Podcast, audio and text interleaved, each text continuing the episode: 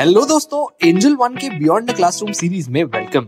यहाँ आप stock market और पर्सनल फाइनेंस के अराउंड हर वो बेसिक से बेसिक चीज सीखोगे जो आपने स्कूल में नहीं सीखी। मैं आदित्य अयंगार, आपका होस्ट और इस क्लास का टीचर, आपका स्वागत करता हूँ। हेल्थ इंश्योरेंस लेने का डिसीजन हम सब टालते रहते हैं क्योंकि टर्मिनोलॉजी इतनी डिफिकल्ट होती है ग्रास्प करने। इसलिए आज इन टर्मिनोलॉजीज पर फोकस करेंगे ताकि आपके लिए इंश्योरेंस बाइंग प्रोसेस इजी हो जाएगी। Let's go. सबसे पहले एक वार्निंग देता हूं against one of the biggest misdirections in Indian insurance. Many times certain agents will try and sell you a policy with an extra 20% discount. Now what you need to do is to check whether this is actually a discount or a co-payment clause. अब ये co-payment जो है वो एक बहुत ही harmless सा दिखने वाला छोटा सा प्रोविजन है, लेकिन जब इंश्योरेंस की सबसे ज्यादा जरूरत पड़ती है तब यही क्लॉज आपके फाइनेंसेस को डैमेज कर सकता है। को-पेमेंट क्लॉज सिर्फ ये कहता है कि अगर एक इंसान इंश्योरेंस खरीद रहा है और क्लेम कर रहा है तो इस क्लेम का क्या परसेंटेज ये इंसान खुद पे करेगा। यानी मान लो आपका हॉस्पिटल बिल 5 लाख रुपए का है और आपकी पॉलिसी में 20% का को-पेमेंट क्लॉज है, तो आपको अपनी जेब से 20% यानी 1 लाख रुपए पे करने होंगे।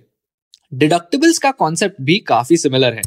This is a specified minimum amount that you must pay from your pocket before the insurance company can pay a claim. मान लो गॉड फॉरबिड आपको हॉस्पिटलाइज करना पड़ रहा है और आपके पॉलिसी में 10,000 रुपए के डिडक्टेबल्स हैं। In this case you can't make a claim until you pay 10,000 rupees out of your own pocket. So be sure to avoid policies with co payment clauses और वेरी हाई डिडक्टेबल्स। नेक्स्ट चीज आपको check करनी है cashless claims का network. कई policies में एक feature होता है जहां कंपनी डायरेक्टली हॉस्पिटल को क्लेम के पैसे देती है। इस प्रोसेस में डॉक्यूमेंटेशन का काम थोड़ा आसान हो जाता है because the hospital has your documents and they directly share those with the insurance company. And if you do not have this provision in your policy you will have to collate all the documents along with multiple letters and bills in order to make a claim. And to make things worse, you would have to pay the hospital bill by yourself first and then make the claim. So this has a significant drag on your liquidity.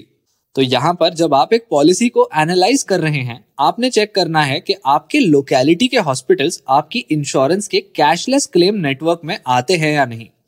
And of course आपको ये भी make sure करना है कि आपके policy पे कोई room rent limit नहीं है, और अगर है तो काफी हाई है। मान लो आपकी 5 लाख रुपए की पॉलिसी है और उसमें 5,000 रुपए पर डे का रूम रेंट लिमिट है। एडमिट होते समय डॉक्टर साहब आपसे कहते हैं कि 2 से 3 लाख रुपए का बिल आएगा, उससे ज्यादा नहीं, और हॉस्पिटलाइजेशन सिर्फ 2 से 3 दिन की करनी है। तो आप सोचते हैं क्यों ना मैं 5,000 रुपए से 10,000 रुपए वाली रूम में चले जाऊं, मुझे फैसिलिटीज भी बेहतर मिलेंगी। और अगर हम 2 से 3 दिन के हॉस्पिटलाइजेशन की बात करें तो 5,000 और 10,000 की रूम में मैक्सिमम 10,000 से 15,000 का फर्क आएगा। तो ऐसा सोच के आप महंगी रूम में चले जाते हैं और आपका टोटल बिल आता है 3 लाख रुपए। आप ये देख के खुश हो जाते हो क्योंकि आपका तो इंश्योरेंस 5 लाख रुपए का है, तो नेचुरली आपको पूरे पैसे क्लेम के मिल जाएंगे, राइट? रॉन्ग। इंश्योरेंस कंपनी आपको सिर्फ 1.5 लाख रुपए देगी क्योंकि आपने अलाउड रूम रेंट लिमिट को एक्सीड किया, because your room rent limit was half of the room that you actually chose, so only half of the claim will be paid. इसी के साथ आपने ये भी चेक करना है कि आपके इंश्योरेंस में वेटिंग पीरियड्स कैसे हैं।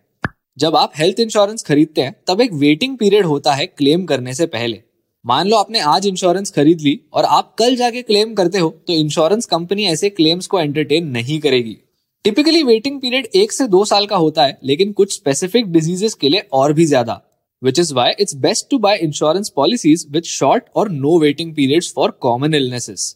अब ये चीज आपके हेल्थ पर भी डिपेंड करेगी। अगर आपकी ओवरऑल हेल्थ बहुत अच्छी है और आपकी एज भी कम है तो आप वेटिंग पीरियड वाली पॉलिसी ले सकते हैं, क्योंकि ऐसी पॉलिसीज जहां पर वेटिंग पीरियड नहीं होता वो ज्यादा महंगी भी होती हैं। So this thing would depend from person to person. And lastly आपने ऐसी पॉलिसी लेनी है जहां पर आपको एक नो क्लेम बोनस मिलता है। अगर आप एक स्पेसिफिक ईयर में कोई क्लेम नहीं करते तो इंश्योरेंस कंपनी आपके सम अश्योर्ड को बढ़ा देती है।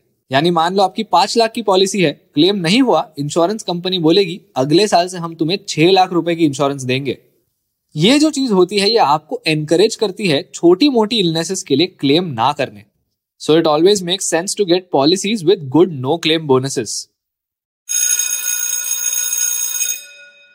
और ये देखो दोस्तों, बेल बज गई, तो अभी के लिए क्लास डिसमिस करते हैं। मैं आपको मिलूंगा नेक्स्ट पीरियड में, तो अपने फेवरेट पॉडकास्ट स्ट्रीमिंग प्लेटफॉर्म पर बिना भूले सब्सक्राइब करना, क्योंकि अगली क्लास में अटेंडेंस कंपलसरी है। See you next time.